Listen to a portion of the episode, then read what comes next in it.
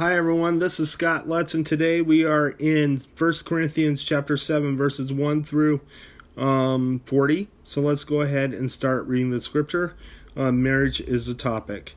Now, for the matters you wrote about it, it is good for a man not to marry. But since there is, is so much immorality, each man should have his own wife, and each woman her own husband the husband should fulfill his marital status for, to his wife, and likewise the wife to her husband.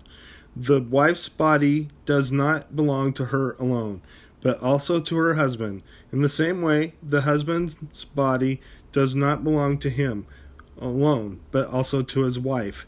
Do not deprive each other except by mutual consent and for a time, so that you may devote yourselves to prayer.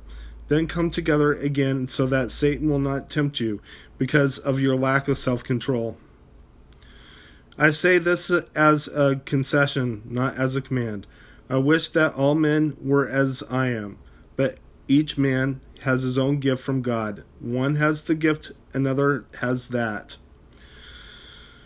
Now to the married and the widows, I say, it is good for them to stay unmarried, as I am. But if they cannot control themselves, they should be married. For it is better to marry than to burn with passion. To the married I give this command, not I, but the Lord.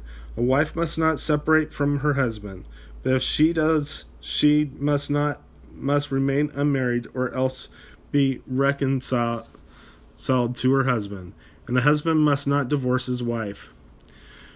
To the rest I say this I, not the Lord, if any brother has a wife who is not a believer, and she is willing to live with him, he must not divorce her.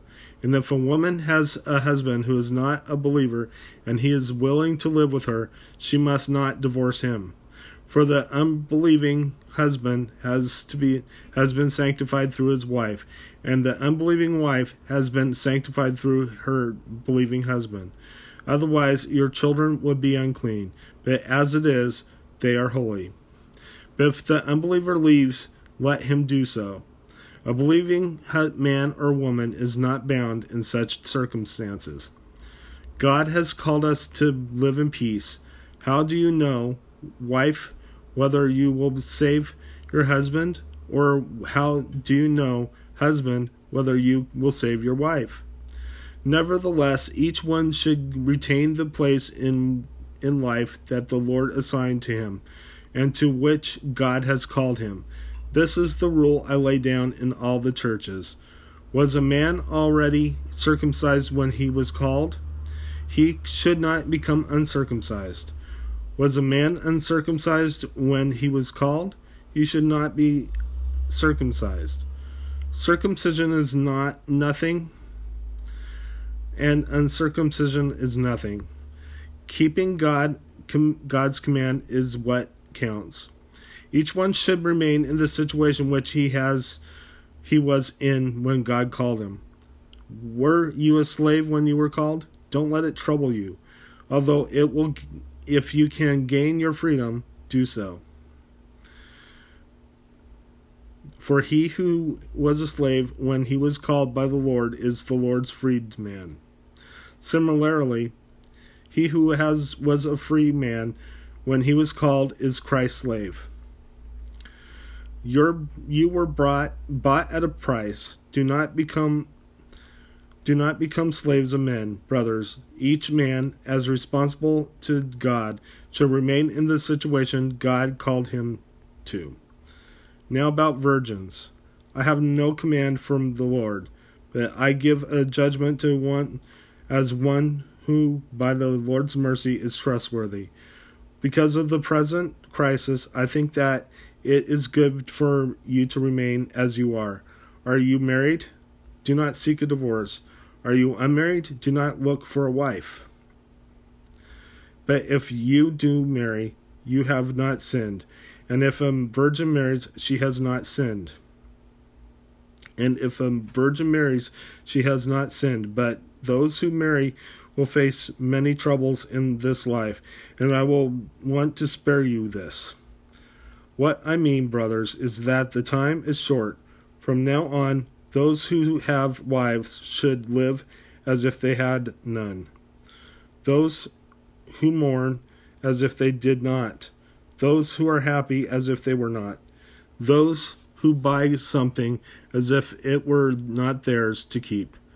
Those who use the things of the world as if not engrossing engrossed in them, for this world is in its present form is passing away.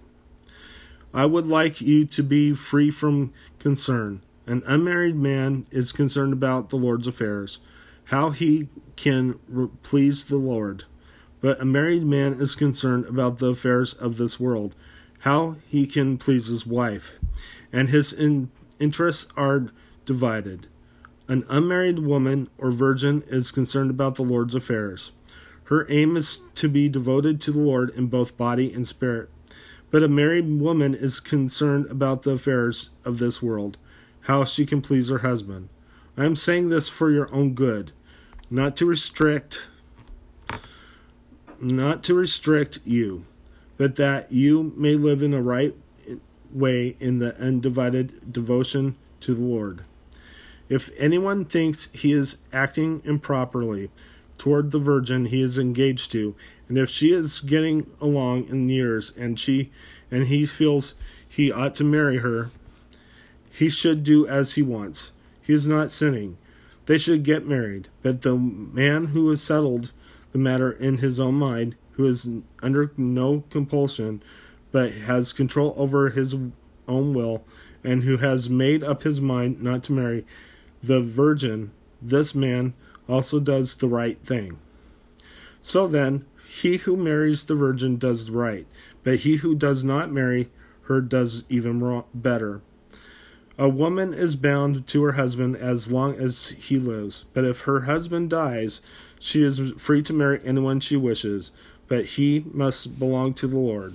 In my judgment, she is happier if she stays as she is, and I think that I too have the Spirit of God. Let's go ahead and close in prayer. Dear Lord Jesus, I just praise you. I just thank you for everything you've done. I thank you for your kindness and love.